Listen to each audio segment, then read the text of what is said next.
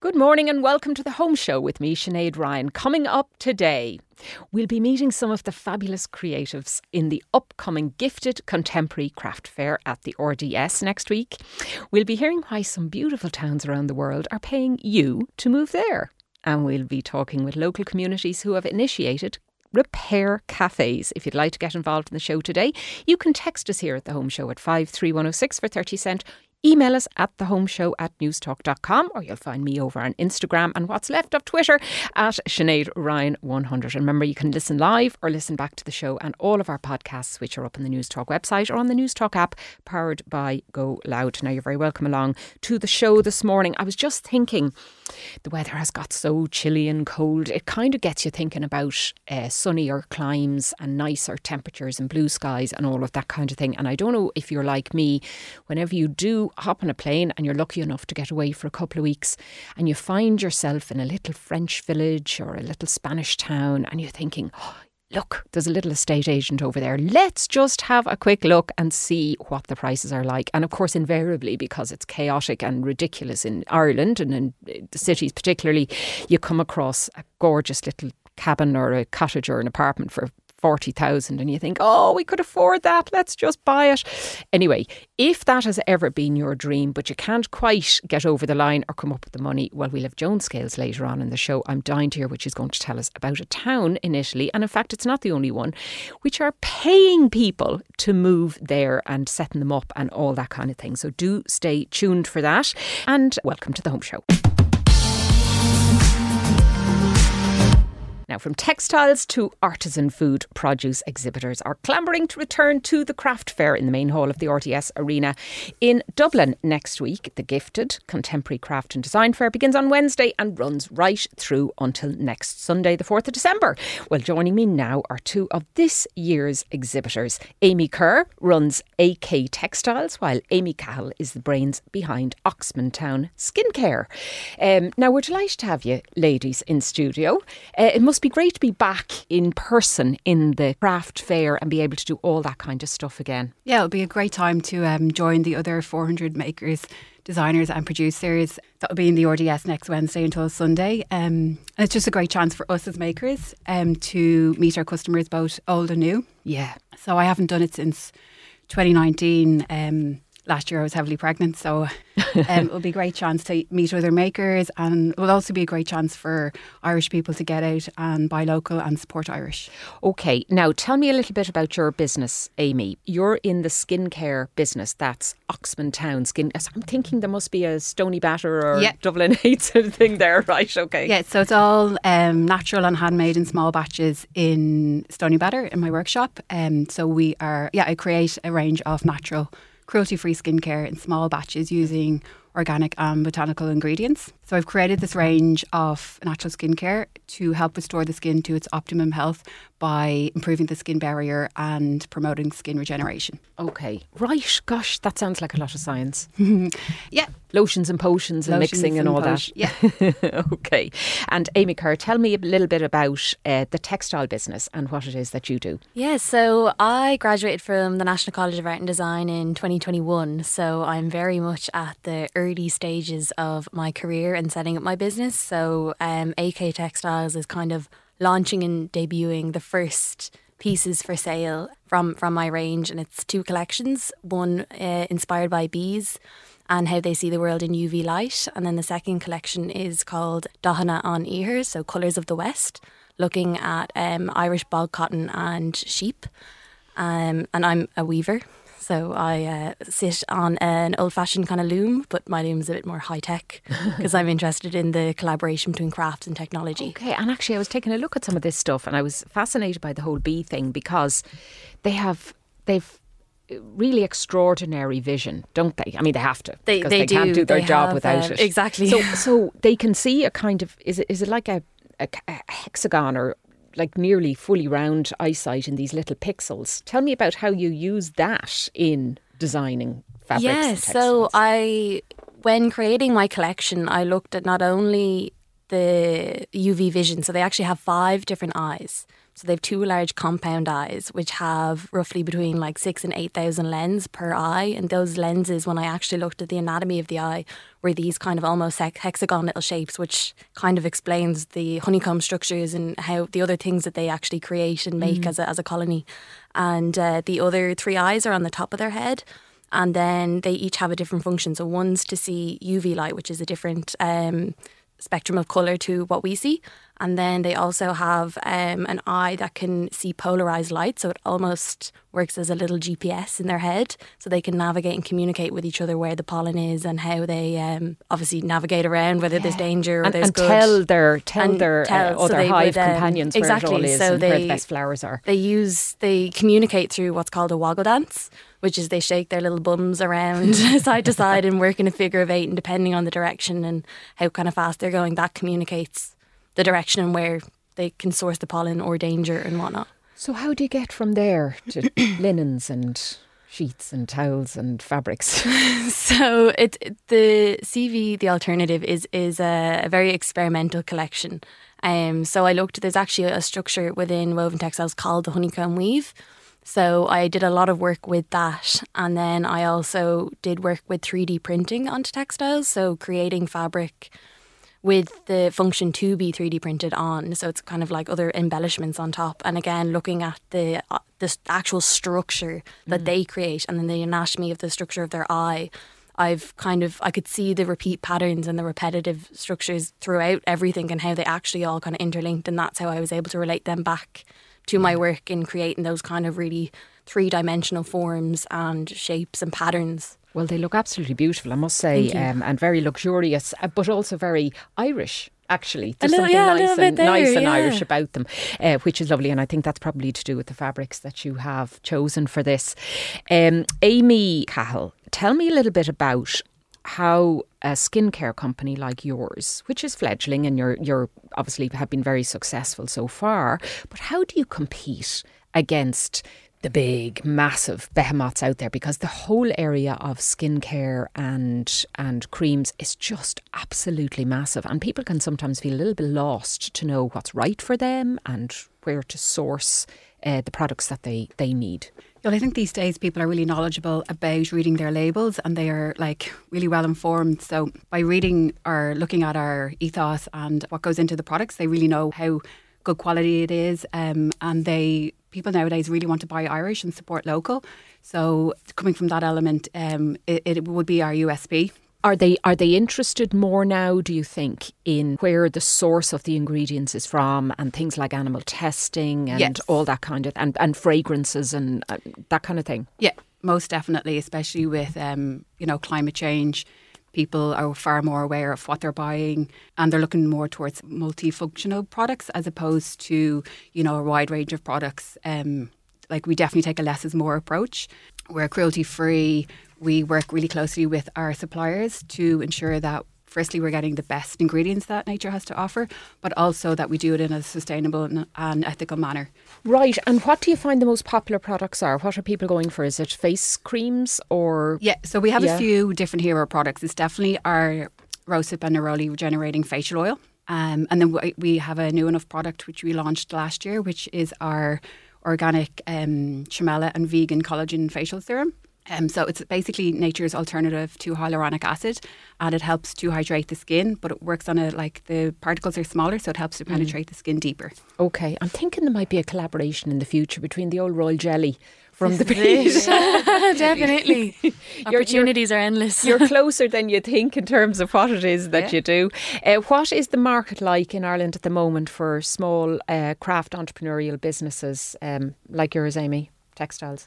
Um, so there isn't as much kind of independent weavers, I feel, in, in Ireland at the moment. Um, you have a lot of kind of more traditional craft makers like Donegal Tweed and, and using kind of a, looking at a lot more of the traditional structures.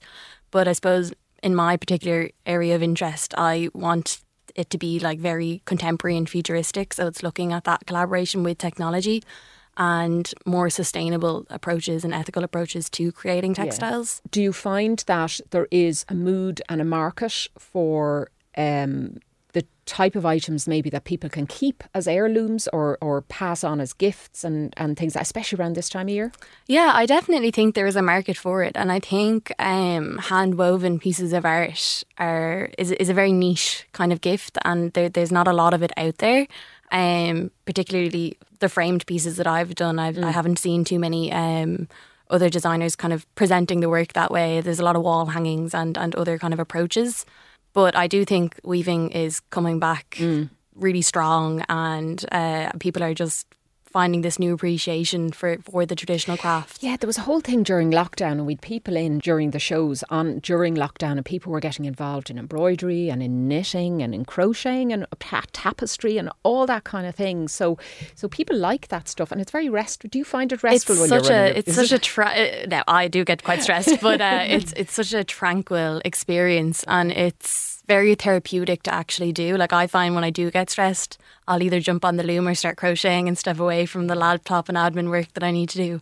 Um, but it's kind of it's really nice to keep your hands busy, and I don't drive, so I'm always getting the bus. So it's nice to sit on the bus and then I'll crochet for the duration okay. I'm on it. And okay, I'm always good. that crazy crochet lady. Right. Well, when you see her, you will know exactly who that is. Then, okay. And then finally, Amy Cahill, um, setting up as an entrepreneur, like a sole trader, it's it's a tough gig. It's a tough decision to make. How, how did you get there? What made that decision for you? Were you were you minded to kind of go a different route?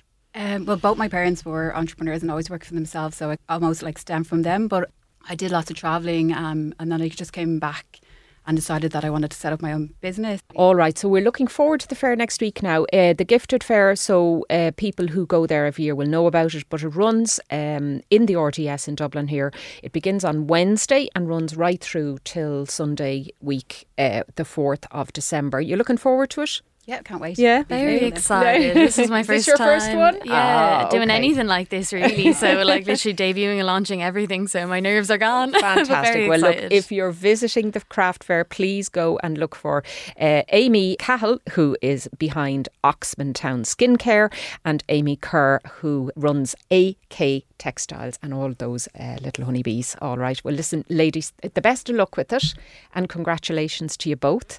Uh, and thanks for joining us on the home show today. Thanks a million. Thank you so much. And still to come on the home show after the break. Well, have you ever heard of a repair cafe? Well, stay tuned. We're going to tell you all about that. We'll be back in a few moments. And you're very welcome back to the home show here on Newstalk with me, Sinead Ryan. If you'd like to get in touch with us today, it's 53106 on text or email us at the home show at newstalk.com. Uh, and before the break, we were speaking to a couple of designers who are taking part in the gifted contemporary craft and design fair, which is on the RDS. So do listen back to that. There's loads and loads of stalls and uh, creative people at that.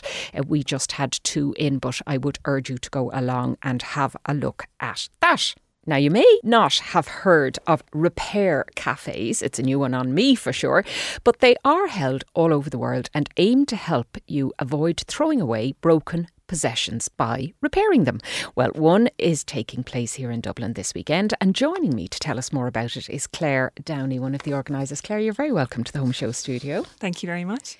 Now, um, okay, let's start by telling listeners, and indeed me, what a repair cafe is. Great. So, a repair cafe is a free community event where anyone can bring in something they have that's broken and they can get it fixed or learn how to get it fixed by sitting alongside repair specialists. And it's not just about getting things fixed, but it's also a great community and social event. And that's why the word cafe is in there as well. Um, I think they were started out in the Netherlands um, in 2009, and the aim was to try and restart that culture of repair um, that we've all lost a little bit. Right. Well, anyone now like me who who loves uh, the repair shop and the BBC program, we had Steve Fletcher, the clockmaker, watchmaker, on last year, and people absolutely loved him. And I think what people like about it, apart from you know the reusable element and repairing old things, is just that it's like that community spirit, isn't it? That that sense of vibe. Do you find that the the cafe events uh, bring that to the fore? Absolutely. You're not only bringing people who have repair skills, and a lot of repair cafes, you know, you can go out into the community looking for volunteers, and there are always so many people with amazing skills out there from sewing skills to maybe retired electricians who are only too happy to jump in or tradespeople, and they want to share their skills. And this provides a great opportunity for them to do that um, and to meet with local people and to learn from each other. So it's a way to kind of break down any barriers of age barriers and people from all different backgrounds join in. Now, what will people learn? Will they learn how to repair it themselves or will they watch it being repaired by an expert? Yeah, the whole. Well, they're having a coffee, which is, by the way, what I would do. Absolutely. The whole idea is that people sit down with the repair specialist and they can see how you open up something. So I think a lot of our everyday household goods have become more and more complex and sometimes we're kind of looking at these really common items around us and have no idea where to start or how to open something up and diagnose what's wrong with it. So that's what the repair specialist can do. They can show you kind of where to start, how to open something up and diagnose what's wrong with it. And that means you can bring those skills back home as well afterwards. So it's really trying to encourage people to think about repair first because I'm, I don't know about you, but I have a huge drawer of things waiting for the repair cafe on Saturday that I kind of store up. And maybe you keep things because of sentimental value or because um, you just don't want to see it go to waste. But a lot of things we throw away are perfectly repairable as well. There's mm. just small repairs that kind of get in the way. And that's because maybe we don't have the skills, or we don't make the time, or we don't have the tools, or we think it's going we don't to know where to go. You know, we don't because a lot of those repair shops. I remember from my childhood, mm-hmm. there used to be repair shops. Um, everything from even finding a cobbler these days can be difficult, but to vacuum cleaners, to electric mixers, to all. And people had that frame of mind of repair. Uh, what kind of items are you expecting, Claire, to be brought to the workshop? Yeah, actually, there's a, a Repair Monitor, it's called. There are 2,500 repair cafes around the world, and the Repair Cafe International has been collecting data on what types of repairs come in. What is the most common household items that need repairing? I don't know if you can guess what comes in the most often? Well, I, I, am I'm, I'm imagining people are more maybe sentimentally attached to certain certain items than other. Maybe not so much their you know blender for food, but perhaps a vase or or something like that. W- would that be the case, or are people more practical in saying, "Oh no, fix my dishwasher"? yeah, yeah.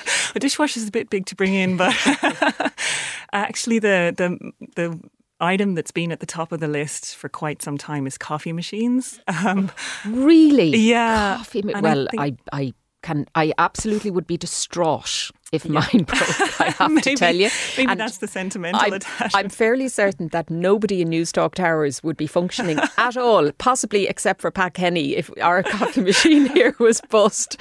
So, wow, okay, so I can yeah. see that. And are they easily repairable? Because they're expensive pieces of kit. They are expensive. And I think they come in so often because they're expensive and also um, they break down a lot and they can okay. be tricky enough to repair. Moving parts. Right. Yeah, indeed. Moving parts, water functions right. as well. And, right, yeah. so it's not Granny's gold plate. it's the it's the Nespresso. Yeah. Okay. Now tell us a little bit about where you get your repair specialists from. I mean, are they local volunteers or are they experts in the field that you've shipped in, or or where where do they uh, derive? Yeah, so for our event on Saturday at the Rediscovery Centre, we have uh, repair workshop specialists who will be carrying out all of the repairs. And that's because at the Rediscovery Centre, we do repair all the time. Mm. We teach repair skills and we do repair on a day to day basis. do. And in fact, we've had the Rediscovery Centre on in Ballymun out there uh, plenty of times on the show, and they do such a fantastic job. And there's a lovely shop out there of recycled and upcycled goods and all that kind of thing. So you're getting these experts. They're not like have a goes yeah, no. For, okay. for this event, we will. We also have a professional uh, appliance repair company called Paddy's Appliances to help out on the electrical side of things. Now, we can do this because we um, have a partnership, a strategic partnership with the Environmental Protection Agency. And through their circular economy program, they want to help bring back mm. this national culture of reuse and repair But other community repair events would go out looking for volunteers in the community. Yeah. And as I said earlier, there really are so many skilled people out there, There only are. willing. And isn't to- this to what, like another great organisation, the Men's Shed, isn't that the kind of thing that they started doing? It was, okay, the wider purpose is to bring men together and, and, you know, provide them with conversation and company and all of that. But actually, because they do that better over, you know, nailing things to walls and you know slam joy, planing joints that they they bring them together in that in that kind of workshop and it's Yeah. certainly very very popular Yeah. all right well look tell us the details uh, claire then of where people can go and what they can do and find out more about it Yeah, great. So our event will take place from 10 to 4 on Saturday in the Boiler House in Ballymun. And you can find out more and book online a slot for repair at rediscoverycentre.ie backslash events. Or you can just turn up. Um, we have a lot of bookings at the moment. You can just turn up and see how it works if you're interested in repair and um, enjoy a cup of coffee and a look around as well. all right okay well that's fantastic so claire you said this is a countrywide worldwide uh, community but where else in ireland can people find repair cafes Yeah, so there are four or five that have been running on and off recently. One of them is the Tog Hacker Space in South Dublin. They've run four this year. There's also a fairly regular repair cafe in Clonmel. Um, and they've also been repair cafes in Phibsborough, run by Phibsborough Tidy Towns, and also Sustainable Skerries, and now, of course, at the Rediscovery Centre. But just to say as well, there is a great directory for professional repairers around the country called repairmystuff.ie. So, in between repair cafes, you can always go and check out where to find your local repair shop. All right. Well, that's repairmystuff.ie. Uh, does what it says in the tin, it sounds like. And Claire Downey, uh, Policy Director at the Rediscovery Centre uh, for the Circular Economy. Thank you so much for joining us this morning on The Home Show. Thank you very much. Now, this time of year can prove especially tricky for many households financially. And according to new data from the Central Statistics Office, there has been a sharp increase in the number of people going without essentials in 2022. Three quarters of a million people in the first half of this year alone. Joining me now to discuss what this means is Tricia Keilthy, Policy Advisor with the St Vincent de Paul. Tricia, you're very welcome to the Home Show. This is fairly um, shocking stuff, and I know that the SVP have said they're deeply concerned but not surprised by this data. That's right, Sinead. Yes, it's very, very shocking in terms of the sharp increase in the number of households going without essentials. So the survey of income and living conditions showed about 875,000 people in Ireland were going without basic items like adequate heating, nutritious food and suitable clothing um, in 2022. Um, and that's an increase of 184,000 people compared to 2021. Really, that just reflects the experience of SVP on the ground who've been supporting households through this cost of living crisis uh, right through the year and, and um, last year as well. For example, last week our local offices took on average uh, 1,200 calls for help every day um, from worried families in the run up to Christmas. So, really, the cost of living pressures are piling up. The pressure of Christmas that comes every year is also on top of families. So, you know, it's going to be a very difficult winter for many people.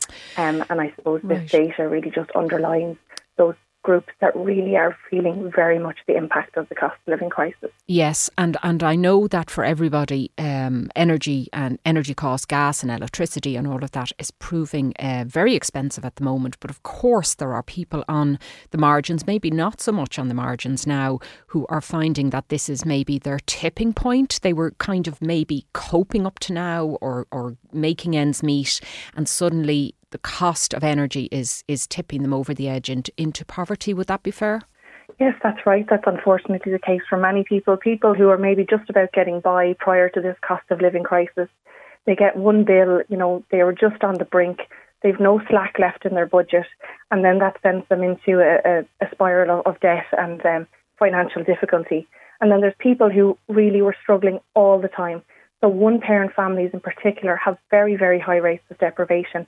45% of lone parents are living in deprivation. That compares to 17% of the general population. So that just shows the extra risk for those who are parenting alone and um, trying to make ends meet.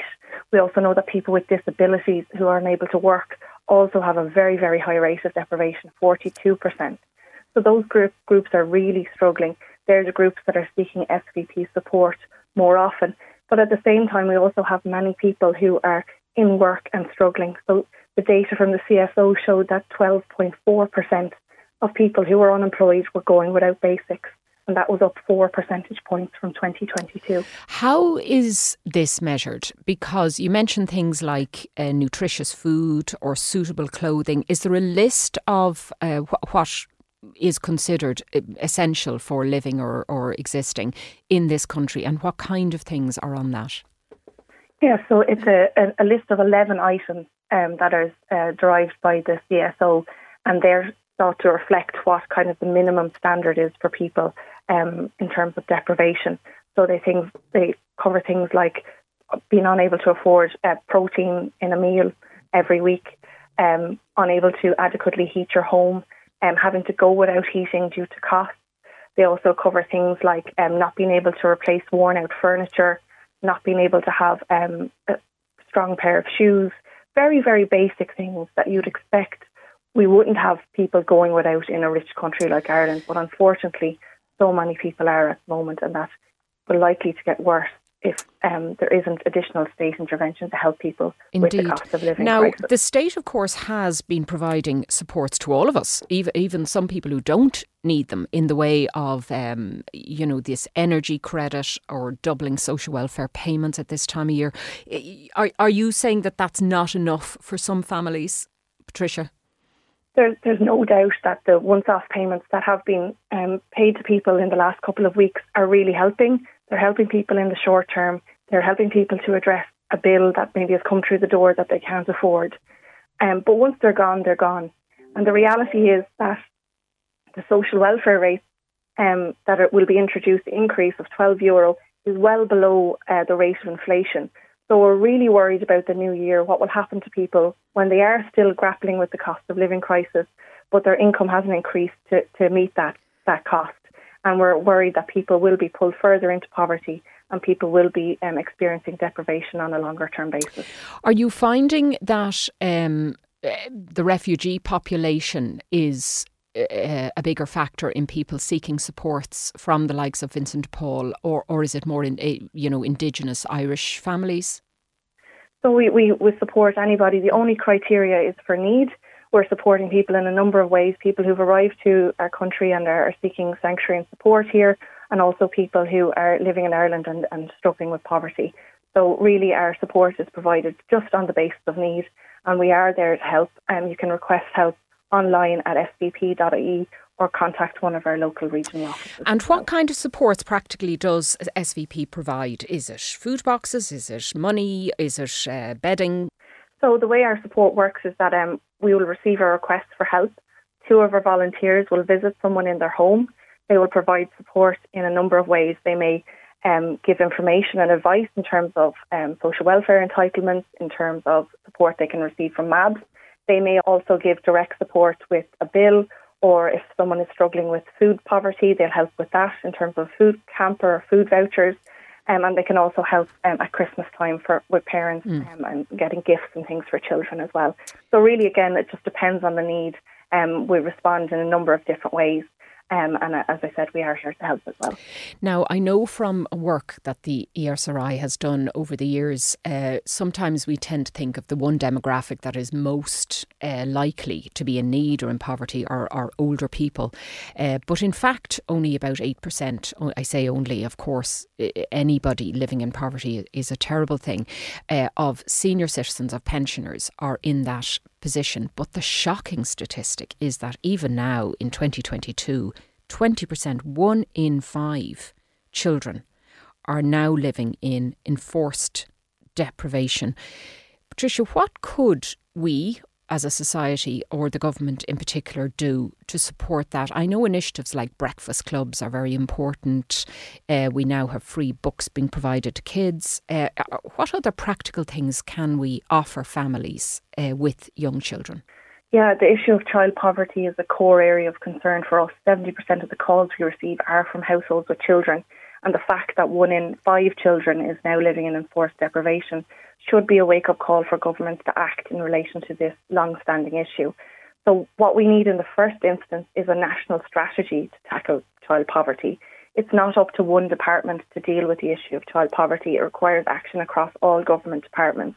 So, what we'd really like to see is ambitious actions in the areas of education. We've seen good progress, as you mentioned there, in terms of the introduction of free school books. We want to see that uh, delivered for all children in primary and secondary education.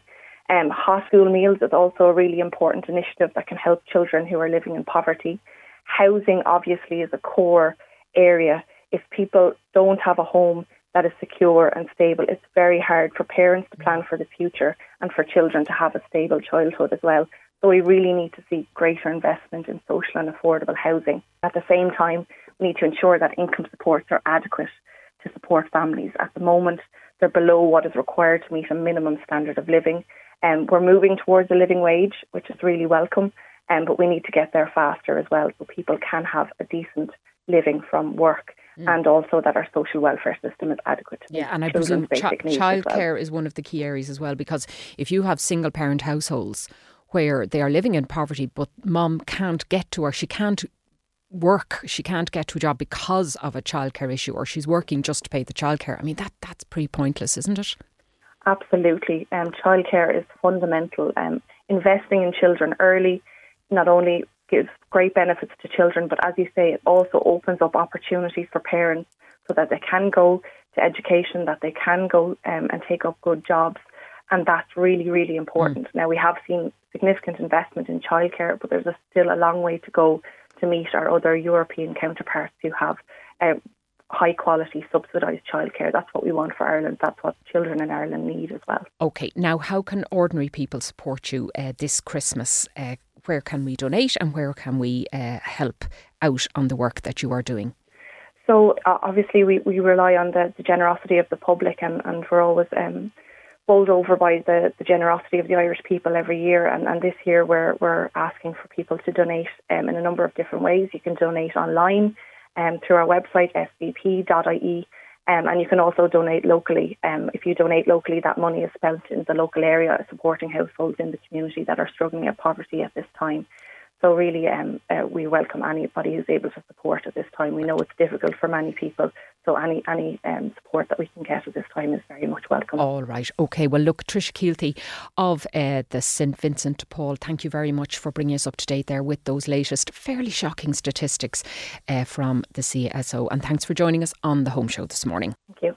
And still to come on the home show, well, after the break, we will be moving to sunnier, warmer climes and finding out why some towns around the world are paying you to move there. And you're very welcome back to the home show here on Newstalk. I'm Sinead Ryan with you until nine o'clock. Uh, and if you are just joining us, well, do listen back. Uh, we spoke to some people involved in the in the gifted craft fair, which is on in the RDS, uh, and certainly the repair cafe is a very very interesting concept, which is happening all over the country. And you can find out all about that on our podcast if you want to listen back to that. It's up on the Newstalk app or wherever you get your podcast from. Just search for the Home Show with Sinead Ryan, and you will find it there. Now, picture the scene a beautiful hilltop town in Puglia in the heel of southern Italy, postcard worthy, gorgeous sunshine, and all the pasta you can eat. What do you think it would cost to buy a home there? Well, it might surprise you to learn that not only may it not cost you anything, but the local government will give you up to 30,000 euro to entice you to move there. So, what's the catch? Joining me now to chat through the places that will pay you to move country is travel and tourism journalist Joan Scales. Joan, you're very welcome back in studio. I always feel slightly jealous whenever you come into studio because of the beautiful job you have, which I'm you're going to tell me isn't a bit glamorous and fabulous, uh, but thanks, Sinead. yeah, no, of course it's not as glamorous as as it sounds. I mean, it's always work as well, but I, I am very lucky to to see a lot of beautiful places. And actually, talking about Puglia, I was in Puglia a couple of years ago. Been there a couple of times actually, and the one thing that surprised me about Puglia, you know, when you learn your geography in school and everybody talks about the south of Italy mm. being very barren and people leaving there in droves and there's a huge immigration from the region, it's actually much greener than I expected and much, much more beautiful. Oh, yeah. And the towns beautiful. are gorgeous. The beautiful towns all along there, Otranto and um, Santa Maria di Leuca and Lecce, and beautiful towns. And we had a really, really great holidays there. Oh, fantastic. much, well, much greener. Okay, which well, did surprise well, me. Well, tell me then about this uh, town called, now I'm probably going to pronounce it wrong, Presicce? I think that's about right. My my Italian wouldn't be much better, but I'll tell you the town. To, to be honest, I looked at it. I looked some videos there in the last few days when when I heard about the story. Uh, to be honest, it's crumbling. It's very old. It obviously needs a lot of investment, and I can understand why they're trying to get people to come there. And it's an interesting mix of how they're doing it because they're offering this money. It's the local council offering this money, and it's a mixture of a contribution towards buying an apartment or a house, and then a contribution towards renovation. Because a lot of them have been neglected. Because this is an area of, of Italy that suffered enormously from immigration. Um, and, and the emigration really is the Italians going further north. Um, To the cities to and the cities, yeah, yeah. up up up to the industrial areas. Um, so it's beautiful. It's not far from the coast. It's it's not too far from Lecce. Um, we have airports in there as well. We have we have flights Bari into is down there, for- isn't it, with Bari is down there, Yeah. yeah. Um, Brindisi at Oh, yeah. at certain times of the year we have as well. So it, I mean, it's easy enough to get to now because of you know these Ryanair flights. It does does make a difference. But I thought it was interesting that they want you to buy also properties that are older than 1991. So you're looking at So buying they are something. projects, as they're euphemistically Yes, called. You're not are. going to get an A-rated no, apartment over hanging out over the absolutely cliff. not. You're not walking into something luxurious. Okay. You know, you are walking into something that will need work. Uh, You probably pick up something for maybe 20, 25,000 euros and you will have this contribution Mm. towards it. But it's um, it, will, it will be a project. Right. Now, I did see some of them uh, in the paper. Like, now they were fairly derelict, Yes. kind of cottages out. It kind of like a pile of bricks, really, I suppose, would be the, the kind I think- architectural term for it. But I they were selling them for a pound. Yeah, well, exactly. And, and basically, what you're doing there is you're just buying the site, the plot, really, for that, Yeah. because there will be a lot of renovation work needed when you when you buy anything So, like that. who would this suit? Because I mean, this is somebody obviously who knows what they're doing, and they have um, and they have skills in this area. But I, I presume that the deal is you can't just buy it as a holiday home. You're going to use a couple of times a year. Like they No. want you to move there. Yeah, no, it's not about buying a holiday home. And Annie, there's a number of these around the world, and we will touch on some of Hmm. the other ones as well, because this isn't the only one. Number of countries, including the US. To be honest, what they want is young people. This is not a retirement home. Yeah. This is not a holiday home. This is you living and working in that Settling country. down, sending your Settling kids to the school, In playing fact- sports. Yeah, exactly. In in fact, one place in town that we'd mention, uh, they'd actually pay you if you have a child. They'd give you three thousand for every child you have while you're living there. Three thousand. Well, I tell you what, even so, folks, think twice. They're going to twice. cost you a lot more than And- that in nappies alone. Yeah, please. So some So- of the other towns. So Italy is particularly kind of um, Italy has- active in yeah, this there- regard. there's there's a good few provinces in Italy that are doing it. You know, like uh, Calabria as well, Sicily, Sardinia. You'd think Sardinia wouldn't need people, Mm. but they do. Their population is dwindling.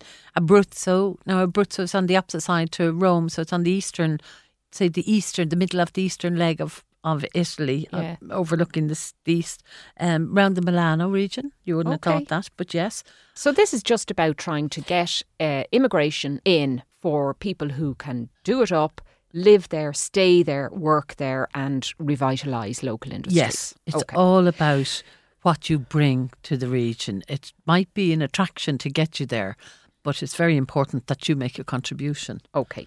Now, anywhere else around the world? You mentioned the United States there. The United States has a number of states that are suffering from, again, from low population and the need for skilled workers. So, a place like Minnesota, Minnesota will pay your moving expenses Okay. to move there, and they'll give you free co-working spaces as well because remote working, of course, is, is Mm. And you're very remote in nowadays. Minnesota. Well, you'll be very remote, and then sure in Alaska, there's no income tax, right?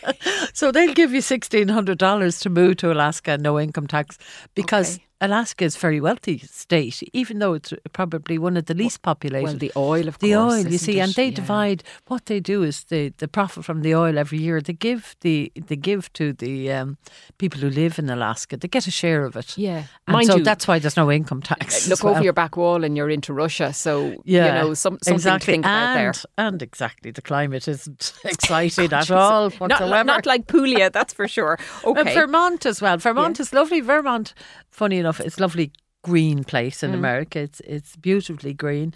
Uh, they'll give you ten thousand dollars over two years to move to Vermont, and then Kansas has a big program. There's a big city there, Topeka, and that has got very run down in recent years. And they've a huge program now to get people to come back and live in Topeka, and they're offering fifteen thousand dollars to go. Right. Okay. Yeah, okay. So I mean, if you didn't mind and, and kind of didn't mind. location wasn't important to you, and you were a dot com whatever, Yeah. like I, I think the pandemic has shown us all that you know have Wi-Fi will travel really. Yeah, well, the the one thing I am making a note here as well that they have to be Zoom towns wherever you go. Yeah.